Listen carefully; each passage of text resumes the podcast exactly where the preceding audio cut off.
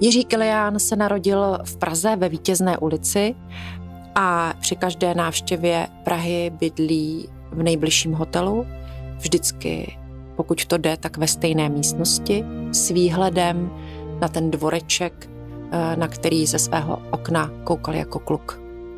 Bylo to tak. Já jsem se narodil 22. března 1947. A když jsem byl křtěn v kostele u Jezulátka na Malé straně, tak eh, ta, tehdejší kněz zapsal do mého křestního listu 21. března. A když jej na to moje maminka Markétka upozornila, že je to chyba, tak jen mávnul rukou a řekl, ale teď mu to přinese štěstí vystudoval Pražskou konzervatoř a v tom létě 68. roku, když přijížděly tanky, tak posledním vlakem, který byl přes hranice vypraven, než se zavřela ta železná opona, opustil Českou republiku.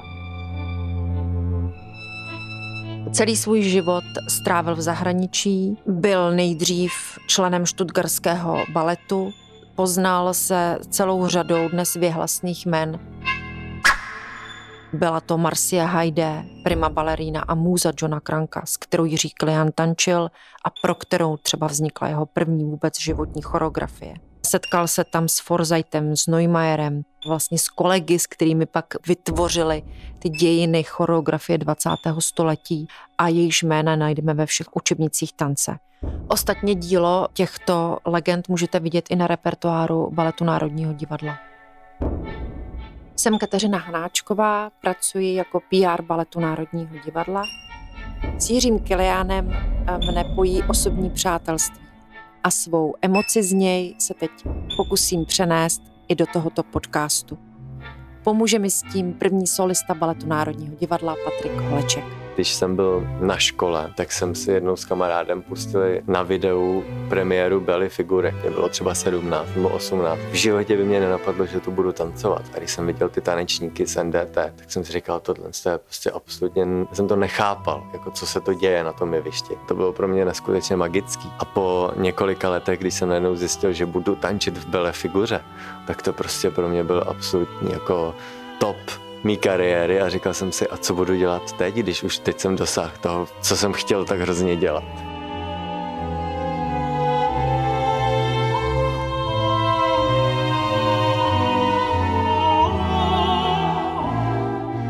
Že má balet Národního divadla na repertoáru večer složený ze čtyř choreografií Jiřího Kiliána je unikát. Je potřeba to zdůraznit. Neexistuje na světě, myslím si, skoro další jiný soubor, kromě Niederlands Dance Teatru, který by tohle získal. Většinou jsou všechny ty složené večery namíchané z různých choreografií a to, že Jiří Kilián dal práva baletu Národního divadla, hovoří o jeho důvěře k našemu souboru a samozřejmě i o jeho velké lásce k Čechám a k vlasti.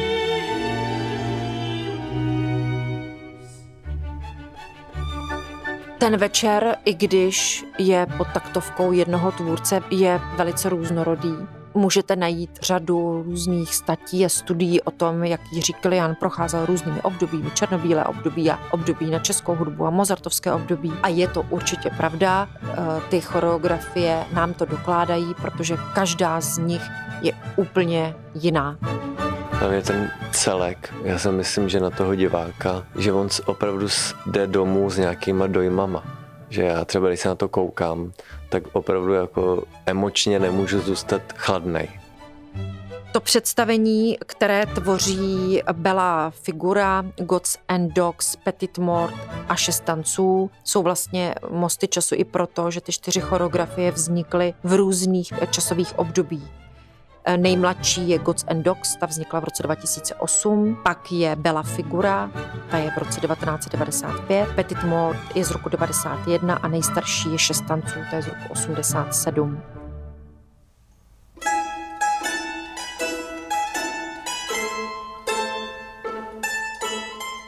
Večer otvírá Bella Figura.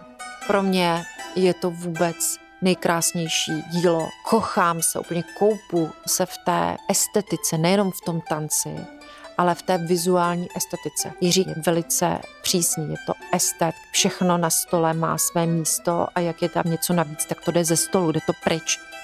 nemilosrdně stříhá všechny přebujelé ornamenty, nepotřebné efekty, které nemají co dělat té jasné harmonii. Vždycky každé dílo má úplně do puntíku vyvážené a vy úplně přesně víte, že ještě, ještě jako jedna věc navíc a bylo by to úplně jinak. Tomu nikdy nic nechybí a nic nepřebývá. A byla figura je toho úplně jasným příkladem. Jak bych ho popsal Belu figuru, tak je to pro mě určitě nadčasovost.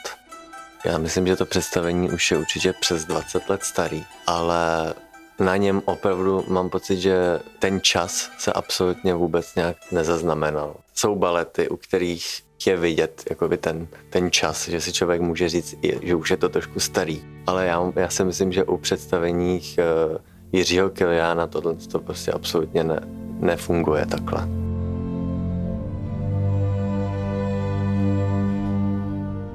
No mně to přijde úplně magický vlastně, že tam není, nejsou tam žádný složitý kulisy třeba. A vlastně je to, je to hra se světly a s oponou, ale co, jako jak to strašně kouzelně dokáže poskládat, zakomponovat.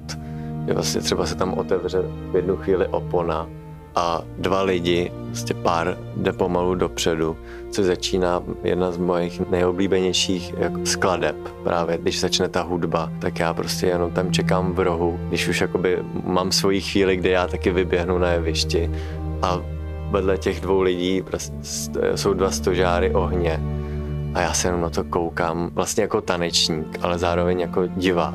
A říkám si, tohle je tak krásný že prostě nemůžu uvěřit, že se to opravdu děje.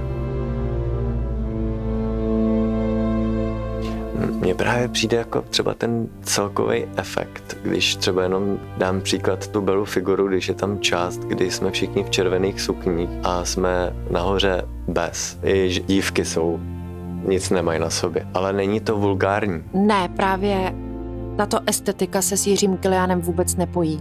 On je mistr toho, že z každé věci dokáže vytáhnout krásu. A proto i nahotu ono zobrazuje tak, že je přirozená, obdivuhodná a vůbec není laciná nebo vulgární. Pro většinu lidí je absolutně nejsilnější ta pasáž v červených sukních. Všichni tanečníci a dívky eh, nebo muži jdou v těch červených, tančí v těch červených sukních a nahoře jsou eh, nazí, jsou nahoře bez. Je to scéna, která vyvolává pocit něhy, zranitelnosti.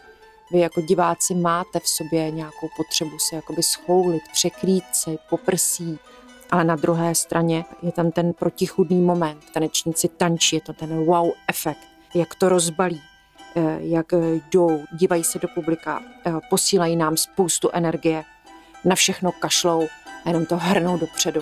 A to je prostě úplně nádherné.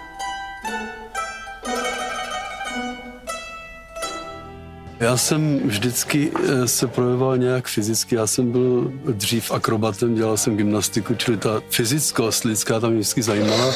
Jenomže tanec je právě ta fyzickost nebo ta fyzikalita lidská, která se spojí s duchovností.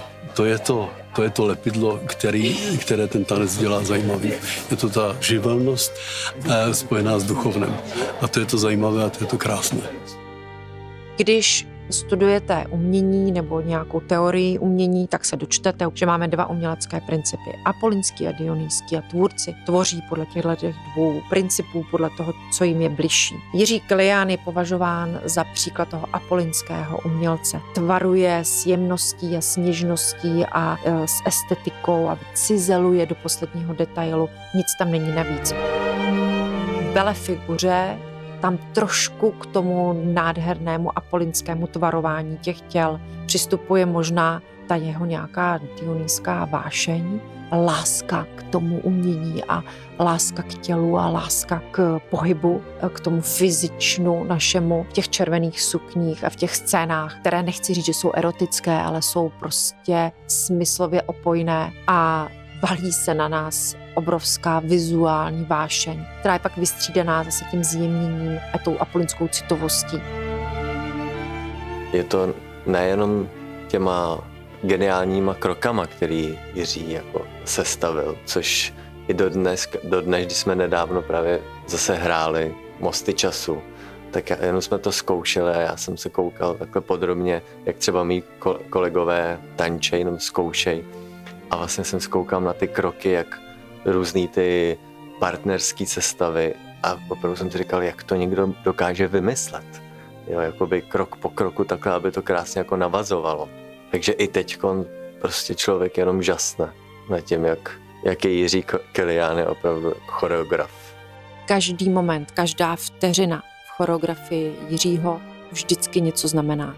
Ale Jiří nikdy moc nechce prozradit, o čem jeho choreografie vlastně jsou. Vlastně se baví tím, jak všichni odborníci na celém světě se předhánějí ve vysvětlování jeho tvůrčího záměru. A proto i já jsem teď tak trošku eh, v divné situaci, když mám říct, o čem byla figura vlastně je, protože vím, že sedí v Hágu ve svém obyváku, pije červené víno a strašně se mi směje.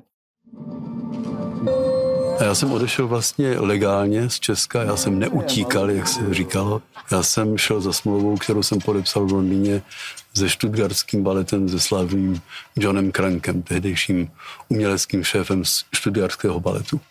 A tam jsem zůstal sedm let a tam jsem vlastně dělal své první profesionální choreografie. Jednou po představení přišel John Kranko do šatny za Jiřím Kiliánem a říkal mu s úsměvem, víš Jiří, tvůj výkon dnes byl skutečně neopakovatelný. Poslyš hochu, nechtěl by se radši věnovat choreografii?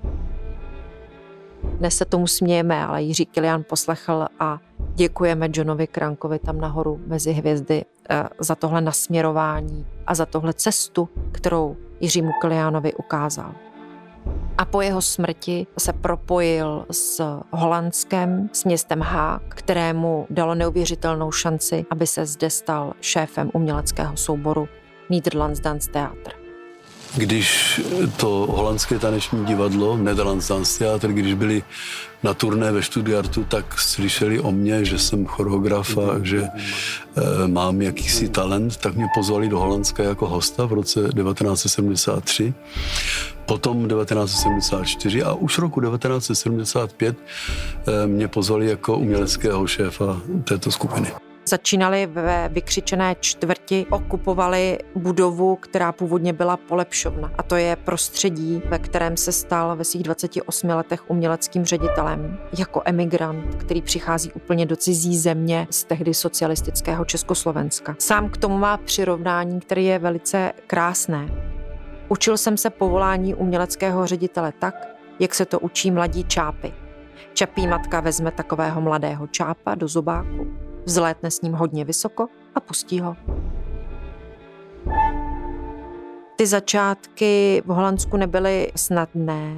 Přesto hned v těch prvních letech vznikly balety jako symfonie, ta žalmová symfonie nebo po zarostlém chodníčku, eh, na které vzpomíná dneska s takovým citovým rozechvěním. Navíc jsou všechny na hudbu českých autorů, což je potřeba si uvědomit že Jiří vždycky pracoval s Janáčkem, s Martinů. Jeho muzikalita a hudebnost je pověstná a všichni se od něj učí a v tři čtvrtině choreografií moderních tvůrců po Kiliánovi najdete trošičku ty odkazy na to, jak pracuje s hudbou, jak pracuje s frázemi, jak pracuje s napojením pohybu a hudby. To vlastně ten rukopis my už asi docela bych řekl, že můžeme stoprocentně poznat. Taky můžeme poznat, když někdo třeba použije jeho rukopis. Že řekneme to, co jsou kroky Kiliána. Jo, a vidíme to v jiný choreografii, že on má jako vyloženě už svůj takový známý rukopis, protože on je opravdu ten, co ty kroky vymyslel. On je takový průkopník, bych řekl, novýho stylu, což potom dál další lidi už se od něj třeba odvíjeli nebo hodně se inspirovali a tak. Tohle je Patriku pravda. On přinesl naprosto svébytný styl, opustil dějové příběhy, věnoval se současnému vyjadřování prostřednictvím současného těla vždycky žije na jevišti, v přítomnosti a říká, že ty věci má hodně promyšlené, ale zároveň to opravdu v tuto chvíli tak vnímá a cítí. A nikdy možná ani neví proč, ale ví, že to je dobře a tak to má být. A tenhle ten instinkt si vyvinul během života a hrozně na něm během toho života pracuje. Eh, že má tu jemnost, eh, toho rozhodnutí v tom okamžiku a ví, že když to přijde, to rozhodnutí a on cítí tuhle tu věc, takže to bude fungovat a bude to správně. Každý člověk se v každém okamžiku svého života nachází na rozcestí. Má možnost se dát doprava, doleva, dopředu nebo zpátky. Ale když se rozhoduje, je dobře si uvědomit, které okolnosti ho vlastně na tento bod přivedly, aby se mohl správně rozhodnout. Je dobře ty okolnosti pojmenovat, najít slova, najít výrazy, které jsou přesné. Ty je pak možno zavrhnout nebo přijmout, ale je důležité si je uvědomit. Byl uměleckým ředitelem eh, NDT 24 let a za tu dobu pozval jako hosty 75 choreografů z celého světa. Netvořil tedy jenom sám, ale jeho náruč byla skutečně otevřená. Spolupracoval s Hans van Manenem, Mats Ekem, Williamem Forzaitem, Polem Lightfootem, Morrisem Béžárem, Ohadem Naharinem, Nacho Duátem, Johanem Ingrem, Ekmanem. A jako emigrant si totiž vždycky byl vědom toho, že svět se musí propojovat a ne oddělovat. Že bez těch inspirací, ovlivnění, hovorů, pití toho vína dlouhé hodiny a rozvíjení myšlenek, které na začátku se nám stají, že stavíme vzdušné zámky a na konci je z toho nádherný dechberoucí výsledek, tak bez toho to prostě nejde. A možná i proto, nebo ne, možná, ale právě proto se i představení, které hrajeme v Národním divadle, které tvoří čtyři choreografie Jiřího Kiliána, jmenuje Kilián Mosty času, protože to spojování je pro něj strašně typické a on zavřený v té svobodné cizině vlastně svobodný nebyl a tohleto téma té lidské svobody a té touhy najdete ve všech těch choreografiích jako téma lásky a jako téma smrti. Další část je Dogs, což stejně jak byla figura, tak to mně přijde absolutně taky nadčasový. To je podle mě kus, co bych chtěl dělat jako v taneční kariéře podle mě úplně každý. Každý chce dělat Dogs. Takže já si myslím, že my tady máme hrozný štěstí, že tady máme takovýhle repertoár, kdy můžeme rovnou dělat čtyři věci najednou a to je prostě strašně, to je strašně super pro nás. Gods and Dogs, bozy a psy, nebo je to taková ta přesmička v té angličtině, že čtete ze předu a ze zadu a je to takový to zaklínadlo, který mu ve středověku lidi věřili. Města tím byly chráněny tímhle těmi nápisy, které ze předu i ze zadu se četly stejně, ale je rozdíl, jestli uh, jdete ze předu, nebo jestli postupujete od konce na začátek. O tom všem je Gods and Dogs. Jiří Kilian o tom hovoří jako o jeho studii šílenosti, že se zabývá tím, co je v nás zdravé a co je v nás šílené šílené. A že i ten metr toho, jak nahlížíme na to, kdo je ještě v pořádku a kdo už je za hranicí, je různý podle toho, jakým jsme. A v jedné kultuře je tohle to normální a v druhé je to už za hranicí. A já mám na to hezkou vzpomínku. Já jsem byla v Soluni a Jiří Kilián mi píše e-mail a říká, prosím tě, Kateřino, Víš, když jsem byl v Soluni, tak tam vlastně vzniknul nápad na vytvoření Gods and Dogs. Já jsem tam viděl sochu a ona byla z půlky úplně hladká, dokonalá, bílá, mramorová a z druhé půlky, víš, jak se ležela v tom oceánu, ta jedna polovina byla v tom písku a ta druhá tu omýval ten oceán a ten vítr a ten čas a tak byla úplně nahlodaná špinavá, děravá, e, ten čas se na ní podepsal. A já jsem tu sochu tam viděl stát před tím muzeem. A víš, a tehdy mě napadlo, že každý máme v sobě to kladné a to záporné a ty všechny ty polohy máme v sobě. Víš, kdybys tu sochu tam našla a vyfotila ji, co to je, to by bylo fajn, to by se mi líbilo. Dá to teď teda do programu, tak eh, když Jiří Kilián vám dá úkol, tak eh, ho přeci splníte. Takže já jsem tři dny jenom běhala po všech muzeích v Soluni a že tam je hodně muzeí. Ptala jsem se kurátorů a furt jsem hledala tu sochu. Nikde nebyla. Vrátila jsem se zpátky a hrozně jsem se styděla napsat Jiřímu Kiliánovi, že jsem nesplnila jeho úkol. Takže jsem se obrátila na, v Čechách na Akademii věd, na Ústav antických studií. No a dostala jsem úsměvný odpověď, ano, tahle ta socha opravdu stála v Soluni před jedním tím muzeem. Já si ji pamatuju, eh, ale byla to reklama na čištění mramoru. A teď jsem stála před tím úkolem, jak mám tohle tomu géniovi napsat Ale napsala jsem to a Jiří Kirán se dlouho smál.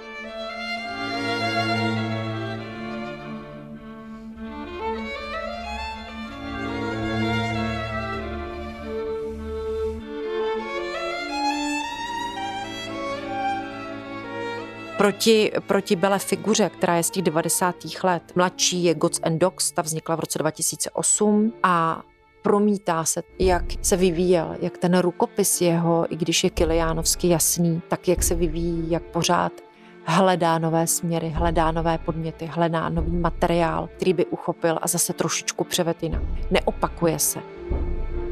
Tak jak ty pohyby jsou navázané na sebe a zároveň jak je to ta souhra s tou hudbou, jestli je to dynamický, jestli to je nějaký akcent, to všechno v tom je, že to není prostě jenom poskládaný nějaký kroky za sebou a nějak to vyjde, ale ono to opravdu je strašně promyšlený a ten člověk to potom vidí. Teď se mi vybavila hezká historka, kdy Jiří Kilián potkal Leonarda Bernsteina a zeptal se ho, mistře, jaké je tajemství vašeho úspěchu? A Bernstein odpověděl, timing. A to si myslím, že je nesmírně důležitá kvalita, která přesně vystihuje životní postoj, způsob uvažování Jiřího Kiliána.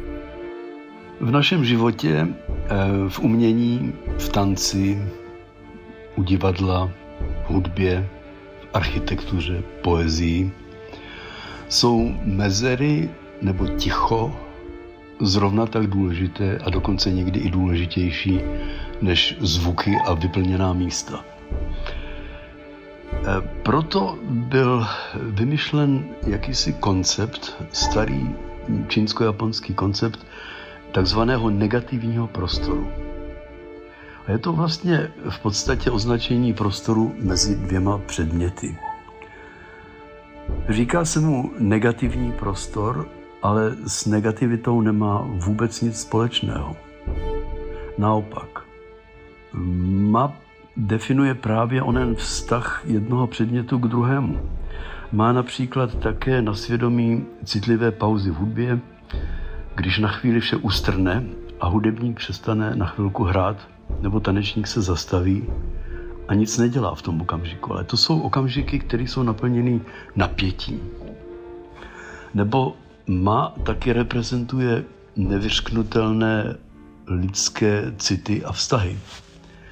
Takže Ma, přesto, že nemá svůj vlastní charakter, je neobyčejně mocným pojítkem všeho, co je kolem nás i v nás. Ma je v podstatě něco nedefinovatelného a nepolapitelného. Je to neustále proměňující se prostor plný nepokoje, fantazie a různých úžasných možností. Je to jednoduchý, je to o tom nádechu a výdechu, o tom rytmu, kdy mezi tím, co je všechno, musí nastat to naplněné nic. Musí přijít ma.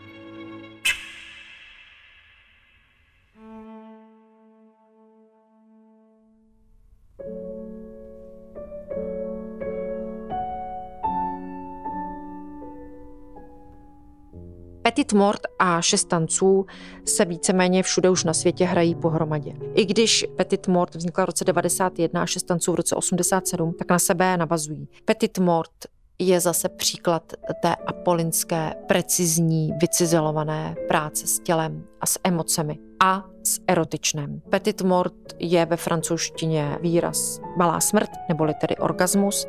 Je to pět překrásných duetů. Každý je jiný, přitom na sebe navazují. Je to pět kvalit lásky, obsahují tu kvalitu toho zblížení, té propletenosti těch lidských těl a hlavně toho krásného propojení muže a ženy. Tady strašně závisí na té dvojici, nejenom na jejich fyzických dispozicích a tomu, jak jim to spolu jde, jak jsou spolu v harmonii a, a, a jaké mají rozsahy a jaké mají dispozice, ale i na nějakým jako dalším osobním niterním vkladu, který tam každý uh, vloží. To je na tomhle tom krásný, že ačkoliv to všichni známe, tenhle ty duety jsou i na fotkách se podíváte tu fotku, víte, že to Jiří Kilian Petit Mort, tak tam se dají najít, tam někde v tom druhém a třetím plánu tyhle ty rozdíly, které stojí za to si všimnout a užít.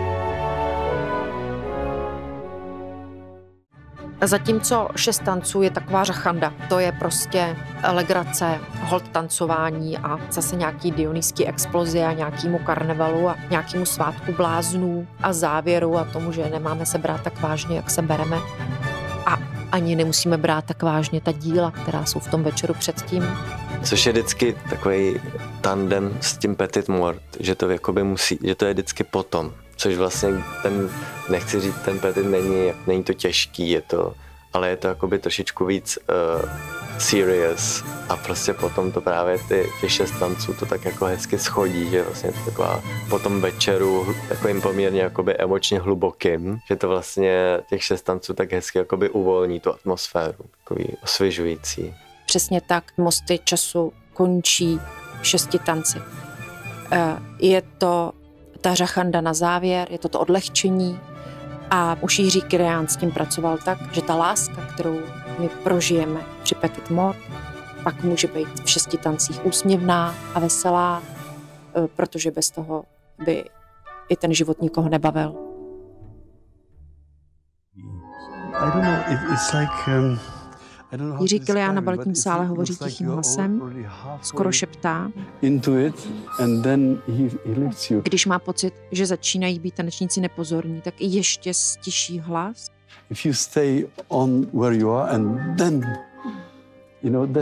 Čímž už úplně slyšíte špend, špendlík spadnout a to napětí, ten hlad po tom, co říká, co předává, je tak velký, že tam panuje jako obrovská energie a obrovské soustředění. Go slow. Go slow. Tady naši tanečníci v baletu Národního divadla byli strašně šťastní, že tady Jiří Kilián osobně byl na tom baletním sále. Každý ten pohyb a každou část své choreografie s nimi postavil. You know, that's, you know what I'm yeah. saying? And now, boom.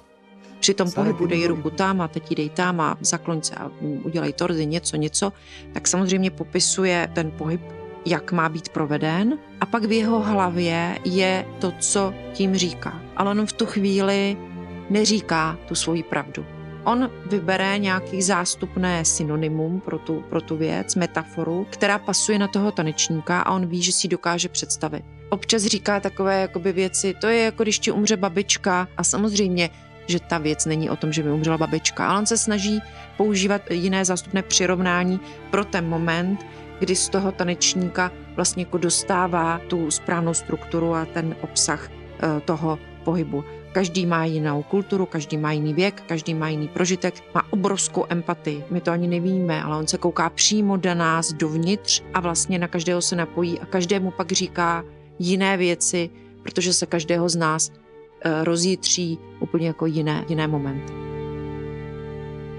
tak byla jedna jako z hlavních nebo nějakých prostorových zkouškách eh, na jevišti ještě před tou premiérou, kde Jiří právě vedl tu zkoušku a mě do mikrofonu jenom chtěl opravit, že prostě stojím někde trošičku špatně, abych třeba si stoupnul jinam, nebo a řekl mi jenom jakoby v průběhu řeči, že tam stojím jako strašák do zelí, což je normální, milá jako připomínka. Potom asi po týdnu, když už proběhla ta premiéra, tak jsme si povídali jako po premiéře nahoře v Národním divadle ve foaje u skleničky. On ke mně přišel a říkal, prosím tě, promiň, jak jsem tě před tím týdnem řekl, že, že jsi strašák do zelí. Doufám, že jsem tě tím jako neurazil nějak, nebo jsem se tě nějak nedot. My jako tanečníci jsme opravdu zvyklí na ledacos, když zkoušíte s choreografem, nebo nejenom s choreografem, s kýmkoliv. Takže opravdu, když mi řekne prostě Bůh, Jiří Kilian, když mi řekne jako strašák do zelí, tak opravdu jsem si, to, jsem si toho nic nedělal. A potom on se mi jako omlouvá, tak já jsem si říkal, Ježíš Maria, opravdu to nic jako není. A jsem si jako říkal, jaký on je pak jako i charakter. On nemá zapotřebí někomu jako nějak jako říkat nebo nadávat na někoho na jevišti, někoho jakoby ponižovat třeba. A i že ta, taková jako připomínka, že mu to utkvělo v hlavě a že mi jako se chtěl omluvit tak to mě jako, mě, který mu bylo třeba 25 nebo 4 v tu chvíli a se říkal, to, to mě hrozně jako dostalo, že na to, to nikdy nezapomenu. Když se podíváte Jiřímu Kiliánovi do očí, eh, tak tam vidíte obrovskou hloubku, klid, ale taky takový ty neposedný jiskřičky. Jiřímu Kiliánovi je 75 let. Netvoří choreografie pro všechny světové soubory, ale ta posedlost tvorbou ho neopustila. Pořád vnímá a vidí všude kolem sebe inspiraci a nemůže si pomoct. On sám má teď ateliér, eh, je v Hagu, na pobřeží, v takových těch docích a je k němu moc hezký příběh, kdy eh, se souborem byli na turné eh, v New Yorku a úspěch toho představení šli, jak se patří, oslavit do 65. patra Rockefellerova centra eh, do pověstného Rainbow Room. Jiří Kilián tam tančil, užíval si to, díval se na ten výhled a získal úplně jako jasný pocit, že mu patří svět, že dokáže všechno, co bude chtít a že má tu sílu a moc a ví jak na to. A taky během toho večera se zamiloval do své životní můzy a uh, manželky Sabine Kupfelberg, která tam tehdy byla s jiným mužem a on v průběhu toho večera svedl. A teď, po letech, když uh, přicházíte k jeho ateliéru, kde on leží na zemi, hodiny a hodiny poslouchá hudbu, pije víno, experimentuje, věnuje se výtvarnému umění, sochám, tak na dveřích, na těch vstupních dveřích, taková nenápadná malá cedulka Rainbow Room. Díky těm čtyřem choreografiím si s vámi mosty často tak trochu emočně pohrají. Každý ten divák si v tom najde nějaký svůj vlastní příběh a vlastně svoje vlastní pocity. A už je jedno, jestli ten člověk je třeba šťastný nebo nešťastný, nebo se mu něco zrovna přehodilo, ale v tu chvíli s tím člověkem to opravdu něco jako dělá. Jsou tam momenty, kdy vás to úplně rozerve, pak jste dojetí, pak jste oslnění a na závěr přijde komedie šestanců. Ale ono to má i velkou hloubku. Když na závěr tanečníci vezmou do ruky bublifuky a fouknou do vzduchu ty bublinky, které pak prasknou, tak eh, to je ta bolavá pomíjivost. A to všechno je Jiří Kleján. Myslím, že by naše povídání bylo neúplné, kdybychom nezmínili naši maminku Markétu Kiliánovou. Maminka se dožila 104 let. A když jí bylo asi 102, tak jsem jí pozval na oběd na staroměstské náměstí. Bylo to v létě, bylo krásně, jsme venku. A sedíme tak eh, naproti sobě a já se na ní tak, tak nějak nostalgicky dívám. Maminka na to, Jirko, co tak blbě čumíš? Já jsem jí řekl, no maminko, hele, nevím, možná, že se dneska na tebe dívám naposledy. A maminka, co, bojíš se, že umřeš? to byla maminka, takováhle byla. Od rány vždycky.